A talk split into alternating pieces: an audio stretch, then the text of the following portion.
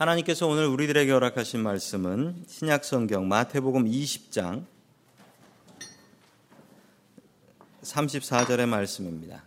예수께서 불쌍히 여기사 그들의 눈을 만지시니 곧 보게 되어 그들이 예수를 따르니라. 아멘. 하나님께서 우리와 함께 하시며 말씀 주심을 감사드립니다. 아멘. 자, 우리 옆에 계신 분들과 인사 나누겠습니다. 반갑습니다. 인사해 주시죠. 네, 반갑습니다. 인사 나누겠습니다. 어느 여자의 이야기입니다. 세 살 때 6.25 전쟁이 났습니다. 피난을 가는데 갑자기 자기 앞에서 폭탄이 터졌어요. 폭탄이 번쩍하는 빛과 함께 이 아이는 앞을 못 보게 됩니다. 아버지는 딸 둘을 데리고 피난을 가고 있었습니다. 이 세 살짜리하고 또 작은 아이 하나가 있었는데 너무 먹을 것도 없고 배도 고프고 피난 가기도 너무 힘들어서 이 아버지가 어려운 결정을 합니다.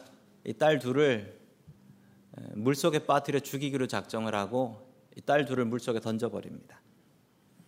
그런데 이 앞을 못 보는 언니는 어떻게 살았어요? 그런데 더 작은 아이는 물에 떠내려가서 죽어버렸습니다. 이 살아난 아이를 주위의 사람들이 불쌍히 여겨서 대구에 있는 어떤 고아원에서 키웠습니다. 10살이 되어서 미국의 인디아나에 있는 독실한 크리스찬 집이었던 조지 윅스라는 부부의 집으로 입양이 됩니다. 입양되고 나서 2년 뒤 12살 때인데요. 12살 때 뭐 미국에서 2년 살았으니 뭐 그렇게 영어를 잘하고 잘 듣지도 못하는데 동네에 오신 빌리 그레이엄 목사님의 집회에 참여해서 예수님을 알고 예수님을 영접하게 됩니다. 이 아이는 자기가 목소리로 하나님을 찬양하는 은사가 있다라는 것을 알고 성악을 전공해서 박사까지 받고 오스트리아 비엔나로 유학까지 다녀옵니다. 그리고 아름다운 목소리로 하나님을 찬양하는데 빌리 그레엄 목사님을 따라다니면서 그 집회에서 독창으로 하나님을 찬양했던 킴 윅스라는 분의 이야기입니다. 이분은 이런 이야기를 했습니다. 맹인한테 길을 안내할 때는 멀리에 뭐가 있다라고 이야기하는 것은 쓸모가 없습니다. 맹인한테 길을 안내할 때는 내 바로 앞에 계단이 있다. 내 바로 앞에 구덩이가 있다. 바로 앞에 것만 이야기해 주면 됩니다. 이런 것처럼 우리는 매일매일 하나님의 말씀을 순종하고 따라가며 살아간다면 언젠가는 우리가 바라는 천국의 영생을 얻을 수 있습니다. 라고 얘기하셨어요. 여러분들은 영의 눈이 열려 있는 사람입니까? 영의 세계를 바라보는 사람들입니까? 오늘 이야기에 나오는 소경 바디메오처럼 영의 눈을 뜨는 성도들 될 수 있기를 주의 이름으로 축원합니다. 아멘. 첫 번째 하나님께서 우리들에게 주시는 말씀은 예수님을 나의 구원자로 믿으라라는 말씀입니다. 예수님을 나의 구원자로 믿으라. 오늘 나오는 이 바디메오의 이야기는 참 중요한 얘기여서 마태복음, 마가복음, 누가복음 이 세 가지 복음서에 모두 다 나오고 있습니다. 그 중에 말씀인 우리 마태복음 20장 29절의 말씀 같이 봅니다. 시작. 그들이 여리고를 떠날 때 큰 무리가 예수를 따라왔다. 아멘. 성경에 자주 등장하는 동네입니다. 여리고라는 동네인데 여리고는 저렇게 생겼습니다. 여리고는 저렇게 생겼는데 여리고는 인류 역사상 가장 오래된 도시라고 합니다. 가장 오래된 도시래요. 그리고 이 도시는 특징이 해발 고도가 마이너스 258m입니다. 마이너스 258m면 해하고 멀어서 시원하겠거니 생각하실 수도 있지만 저 도시는 엄청나게 덥습니다. 엄청나게 더운 도시예요. 이 도시는 상인들이 많이 지나가는 도시였습니다. 이 길을 통해서 이집트로 내려가고 이 길을 통해서 유럽과 아시아로 갔기 때문에 참 많은 상인들이 이 여리고라는 도시를 지나가는 부자 동네였죠. 여리고는 이곳에서 상인들에게 세금을 받아가면서 큰 부를 누릴 수 있었던 그런 도시였습니다. 자, 이 도시에 살고 있었던 거지들이 있었습니다. 앞을 못 보는 맹인 거지 두 명이었습니다. 그 두 명의 이야기입니다. 우리 마태복음 20장 30절의 말씀 계속해서 봅니다. 시작. 그런데 눈먼 사람들이 길가에 앉아 예수께서 지나가신다는 말을 듣고 큰 소리로 외쳤다.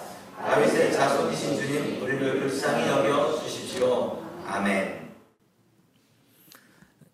마태복음에 나오는 특징이 있습니다. 이 마태복음은 사람의 이름을 잘 알려주지 않는 특징이 있어요. 사람의 이름을 잘 알려주질 않습니다. 참 이상한 것은 아마도 마태는 이 자리에 있었을 것입니다. 왜냐하면 마태는 예수님의 제자였고 예수님을 따라다녔던 사람이었기 때문에 분명히 이 자리에 있었을 거예요. 그런데 이 소경 중에 한 명의 이름이 바디메오라는 사실을 마태는 알려주지 않습니다. 그럼 이 사람의 이름이 바디메오인 것을 어떻게 아냐? 마가복음에 나와요. 마가복음에 보면 이 사람이 바디메오라는 사실을 알려줍니다. 마태복음엔 참 특이한 현상이 나타나는데 사람의 이름을 알면서도 알려주지 않는 것입니다. 마가는 예수님의 제자가 아니었기 때문에 이 자리에 있었을 가능성이 별로 없어요. 그런데 마가는 이 바디메오의 이름을 이야기합니다. 마태는 왜 이럴까요? 마태는 다른 사람이 난감하고 곤란해질 만한 이름은 빼버립니다. 알아도 알려주지 않습니다. 왜냐하면 이 사람의 이름이 바디메오라는 것이 알려지게 된다면 당시 교회는 박해당하고 있었기 때문에 아마 이 바디메오나 바디메오의 가족은 로마 사람들한테 붙잡혀 가서 혹은 유대인들한테 붙잡혀 가서 아주 곤란한 일을 당할 수가 있습니다. 그래서 마태복음에서는 난감하고 부끄러운 일은 이름을 빼버립니다.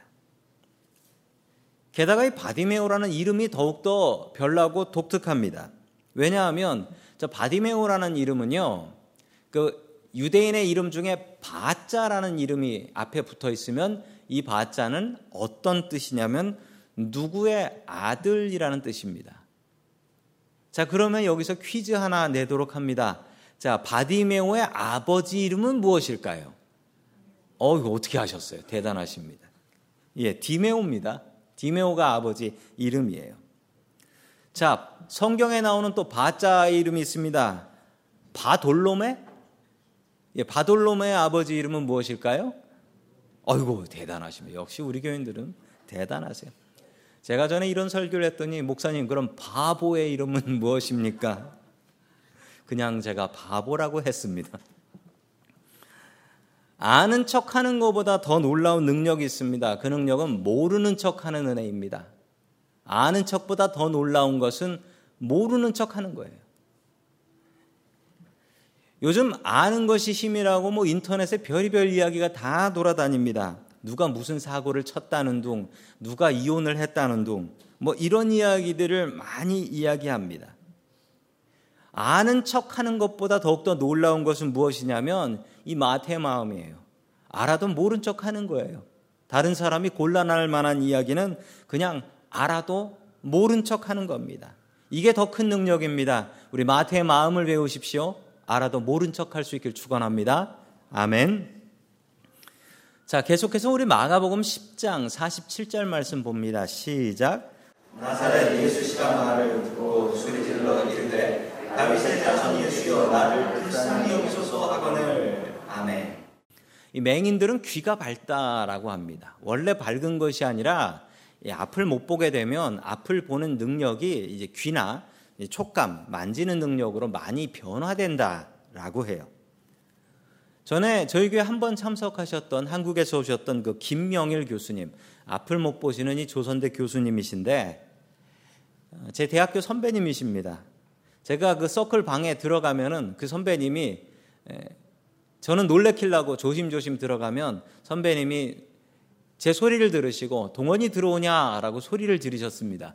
제가 너무 놀라서 어떻게 하셨어요? 라고 하면 농담으로 다 보인다. 라고 하셨었어요.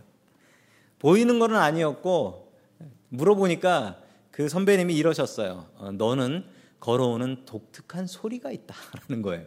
제 발걸음이 좀 별나답니다. 그래서 제 소리가 다르대요. 그래서 그 소리를 듣고 아신다라고 했습니다.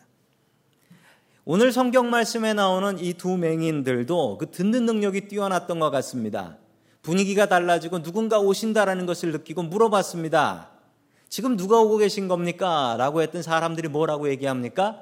나사렛 예수라고 합니다. 나사렛 예수가 온다라고 얘기했습니다. 자, 예수님의 이름에는 여러 가지 이름이 있는데 이 나사렛 예수라는 이름이 있습니다. 나사렛 예수라는 이름은 예수인데 나사렛 사람이라는 뜻입니다. 왜 나사렛 예수라고 예수님 앞에는 출신을 붙이냐면 예수라는 이름이 아주 흔한 이름이에요. 만약 우리가 2000년 전으로 돌아가서 유대인들 많이 모여 있는 곳에 가서 예수라고 소리를 지르면 몇 사람이 뒤를 돌아볼 겁니다. 그만큼 흔한 이름이에요. 그래서 나사렛이라는 이름을 붙여서 어떤 예수인가를 구별하기 원해서 붙였던 것입니다. 즉, 이 나사렛 예수라는 이름은 그냥 예수라는 사람인데 나사렛 출신이야 라는 얘기가 되는 것이죠. 아, 요즘 저희 교회 혼란한 일이 좀 있습니다. 아, 무슨 일이냐면 자꾸 제 뒤에서 목사님이라고 부릅니다. 그래서 돌아보면 말구 정 목사님이라고 합니다. 어, 제가 많이 헷갈립니다. 부디 정 목사님께는 정 목사님이라고 불러주시면 감사드리겠습니다. 나사렛 예수도 마찬가지입니다. 예수라고 하면 이 사람 저 사람 바라보니까 나사렛 예수, 나사렛 출신이라는 것인데 이 나사렛이라는 동네는 그다지 좋은 동네가 아니었습니다. 성경에는 이렇게 이야기합니다. 나사렛에서 무슨 선한 것이 날 수 있겠냐? 좋은 동네가 아니라는 겁니다. 즉 나사렛 예수라는 말은 나사렛에서 온 예수라는 뜻이지만 예수님을 또 낮춰 부르는 이야기이기도 한 것이죠. 사람들은 예수님께 몰려들고 예수님을 따르면서도 누가 오셨습니까? 라고 하니까 나사렛 예수, 나사렛에서 오신 그 예수, 이렇게 낮춰 불렀던 것이지요. 그러나 바디메오는 나사렛 예수시라는 말을 듣고 무엇이라고 이야기합니까? 다윗의 자손 예수여라고 소리를 지릅니다. 분명히 들은 것은 나사렛 예수인데 다윗의 자손 예수. 왜 다윗의 자손이냐면요. 메시아는 우리를 구원하실 분은 다윗의 자손 중에 온다라는 그 성경 말씀을 의지해서 이 예수는 나사렛 예수가 아니고 나를 구원하러 오신 예수님입니다. 라고 고백한 것입니다. 왜 다윗의 자손이냐면 다윗은 이스라엘에서 참 훌륭한 왕입니다. 다윗은 참 훌륭한 왕이었는데 어떻게 훌륭한 왕이었을까요? 그 훌륭한 모습을 알 수 있는 사건이 하나 있습니다. 우리 구약 성경 사무엘 상 22장 2절 말씀 봅니다. 시작. 그들뿐만 아니라 압제를 받는 사람들과 빚에 시달리는 사람들과 원통하고 억울한 일을 당하는 사람들도 모두 다윗의 주변으로 몰려들었다. 이렇게 해서 다윗은 그들의 두머리가 되었는데 400여 명이나 되는 사람이 그를 따랐다. 아멘. 다윗이 사울을 피해서 도망갈 때였습니다. 다윗이 왕도 아니었고 다윗은 그냥 왕의 미움을 받아서 도망가는 사람이었을 뿐입니다. 그는 아둘람 동굴에 숨어듭니다. 실제로 저 동굴이 아둘람이라는 동굴입니다. 그리고 그렇게 넓지 않은 동굴인데 이곳에 다윗과 다윗의 가족들이 숨어 있었습니다. 그런데 갑자기 이상한 일이 벌어지기 시작합니다. 다윗이 여기 숨었다라는 소문이 났고 수많은 사람들이 이 소문을 듣고 다윗에게 몰려들기 시작한 것입니다.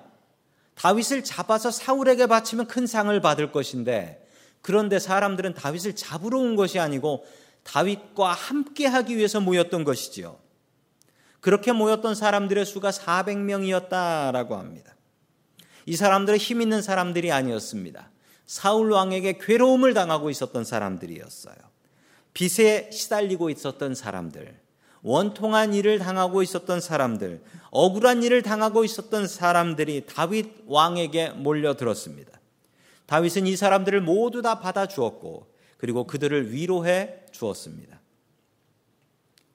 이제 이 맹인들을 예수님을 다윗의 자손이라고 부르고 있습니다. 그 이유를 알 수 있을 것 같습니다. 다른 왕들은 우리를 무시하지만 다윗은 우리를 받아줄 것이고 우리를 위로해 주실 것이다. 이 마음으로 주님 앞에 나아가지만 그 주님을 다윗의 자손이라고 부릅니다. 우리 같이 하찮고 우리 같이 보잘 것 없는 사람들도 저분은 무시하지 않으시고 품어 주실 것이다. 이 마음을 품고 있습니다. 우리 교회가 이 아둘람 동굴 같은 곳이 되기를 축원합니다. 억울한 사람들, 갈 곳 없는 사람들, 빚지고 괴로운 사람들 주님 앞에 모여들어서 주님의 말씀으로 위로받고 치료받는 그런 아둘람 같은 공동체가 될 수 있기를 주의 이름으로 축원합니다. 아멘.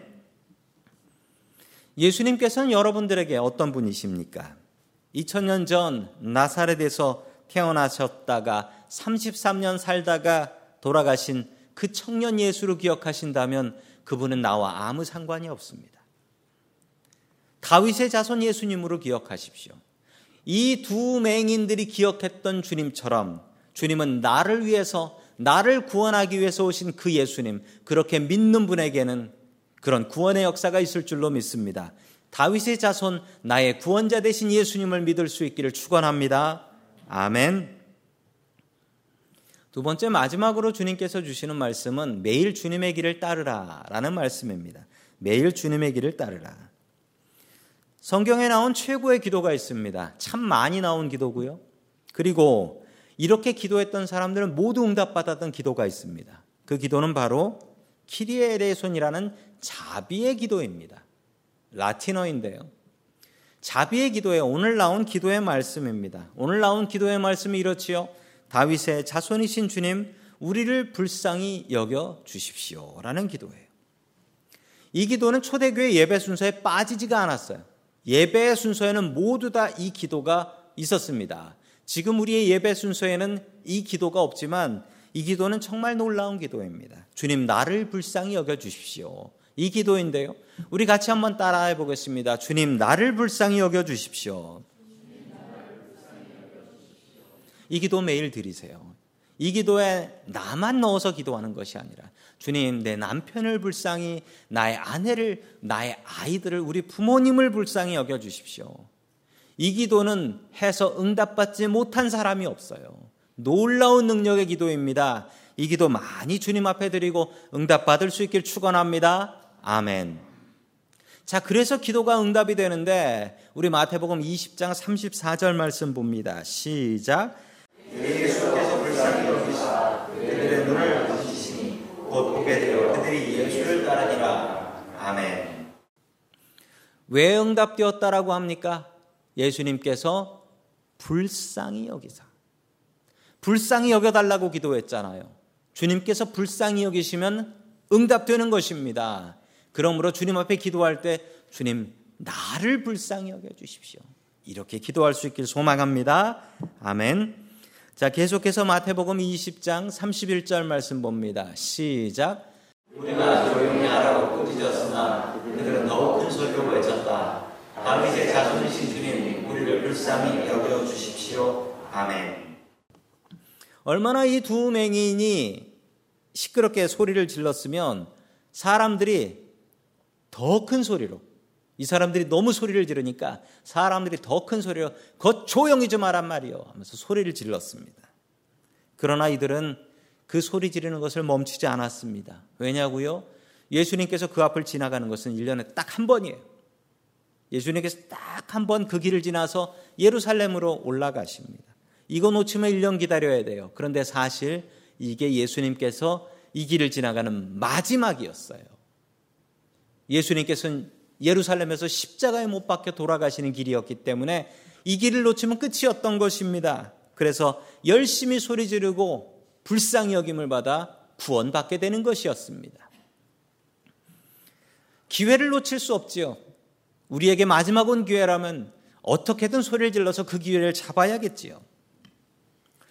아, 저는 축구를 좋아합니다. 전에는 아이들하고 축구도 많이 찼는데 이제 나이도 먹고 애들도 축구 안 하려고 해서 축구 못 찹니다. 그래도 축구 보는 건 좋아합니다. 누구 좋아하냐면 어, 여러분들도 좋아하시는 축구 선수 영국에서 뛰는 손흥민 선수 좋아합니다. 그래서 축구 경기 자주 보는데 뭐 어제는 잘 못했더라고요. 그래도 그전 경기에 전한 골 넣었습니다.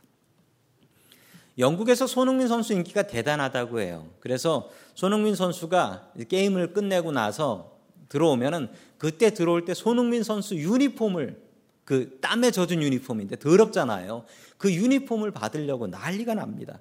제가 축구 경기를 보다가 깜짝 놀랐어요. 화면을 보고 깜짝 놀랐는데 이 화면을 보고 깜짝 놀랐어요. 아니 티셔츠를 받고 싶어 유니폼을 받고 싶어서 저 한글을 나는 당신을 원한다 티셔츠 분명히 저거 구글 번역기 돌린 거예요. 그저 한글을 쓴 건지 그린 건지 뭐 어떻게 했는지 모르겠는 걸 저 영국 아이가 들고 있는 겁니다. 유니폼 달라고 티셔츠 달라고 저렇게 간절하게 매달리고 있는 거예요. 한 번은 경기를 보다 보니까 저 광경이 뭐 서로 경기 끝나고 나니까 유니폼 달라고 수많은 사람들이 달라고 하는데 왜 저쪽으로 갔는 줄 아세요? 태극기를 보고 간 거예요. 소문이 났어요. 태극기를 들고 있으면 손흥민 선수가 가지고 옷을 벗어 가지고 주고 태극기를 받아. 그리고 태극기를 이렇게 두르고 경기장을 한 바퀴 돈다라는 소문이 나서 이제는 영국 사람들이 저 태극기를 들고 응원을 하고 있어요. 그리고 저 경기장 앞에서는 태극기 파는 사람도 있대요. 저것만 있으면 오늘 복권이다. 손흥민 선수 유니폼을 받을 수 있다라고 열심히 영국 사람들이 태극기를 흔들고 있다라고 합니다. 참 오래 살고 볼 일이지요. 참 오래 살고 볼 일입니다. 누가 받아가냐면요. 간절한 사람이 받아가는 거예요. 부르짖는 사람이 받아가는 거예요. 겨우 손흥민 선수 하나 지나가는데 저렇게 울부짖습니다. 달라고. 주님께서 우리 앞에 계십니다. 우리는 어떻게 해야 할까요? 간절히 부르짖으면 받을 수 있습니다. 주님 불쌍히 여겨 주시옵소서. 주님 나를 불쌍히 여겨 주시고 나의 가정을 불쌍히 여겨 주시고 나의 나라와 나의 교회를 불쌍히 여겨 주십시오. 기도하면 주님께서 불쌍히 여겨 주십니다. 그 간절한 마음으로 주님 앞에 나오십시오. 우리 금요일마다 간절한 마음으로 부르짖으며 주님 앞에 기도하고 있습니다. 그 기도의 자리에 나오십시오. 간절함으로 주님 앞에 매달리고 응답 받을 수 있기를 축원합니다. 아멘. 자, 우리 마태복음 20장 32절 말씀 계속해서 봅니다. 시작. 예수께서 걸음을 멈추시고 그들을 불러서 말씀하셨다. 너희 소원이 무엇이냐? 아멘.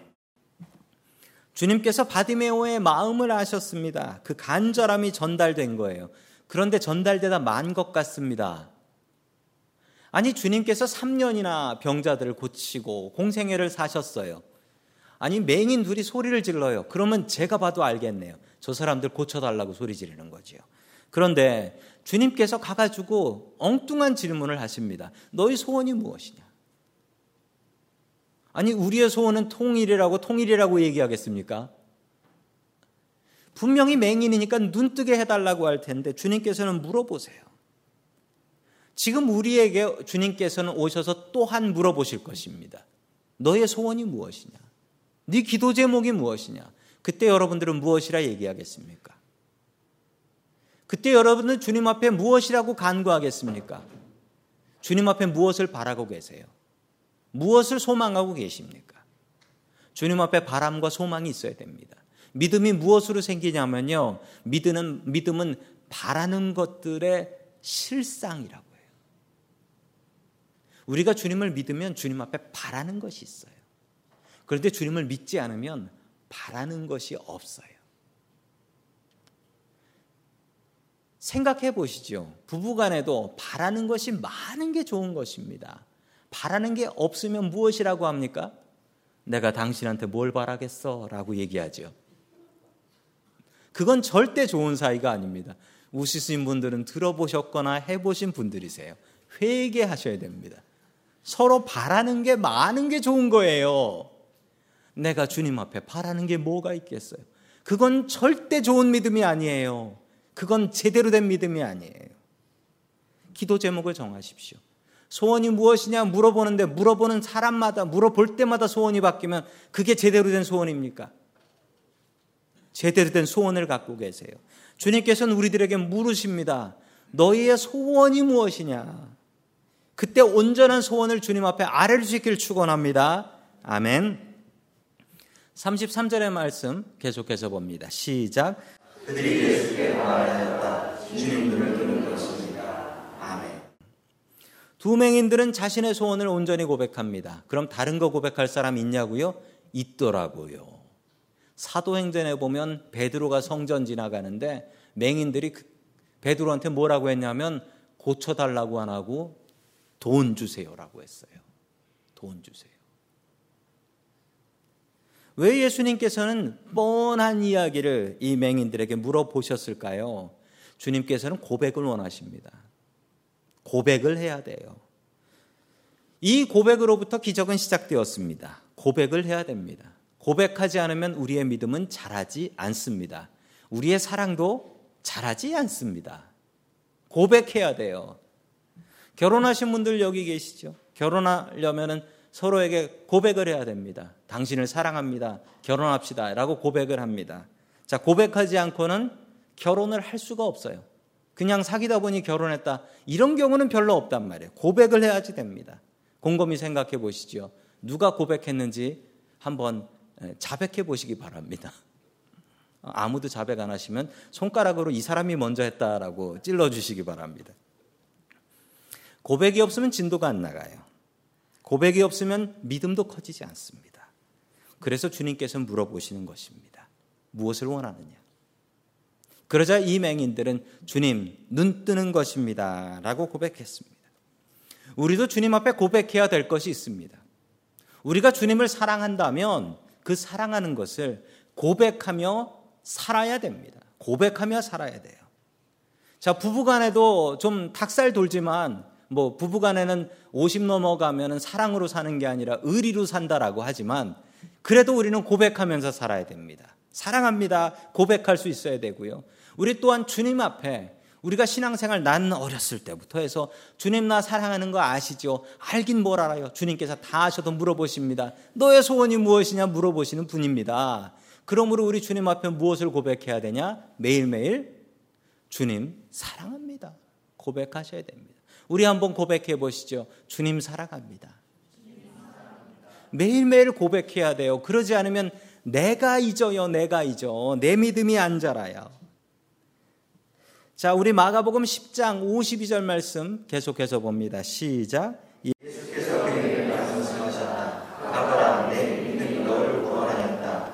그러자 그 눈먼 사람은 곧 다시 보게 되었다. 그리고 그는 예수가 가시는 길을 따라 나섰다. 아멘. 예수님께서 바디메오의 고백을 들으시고 바디메오의 눈을 고쳐 주셨습니다. 즉시로 바디메오의 눈이 나았다라고 합니다. 꿈에도 소원은 눈 뜨는 것이었는데 눈을 떴어요. 제일 먼저 만나고 싶은 사람 누구일까요?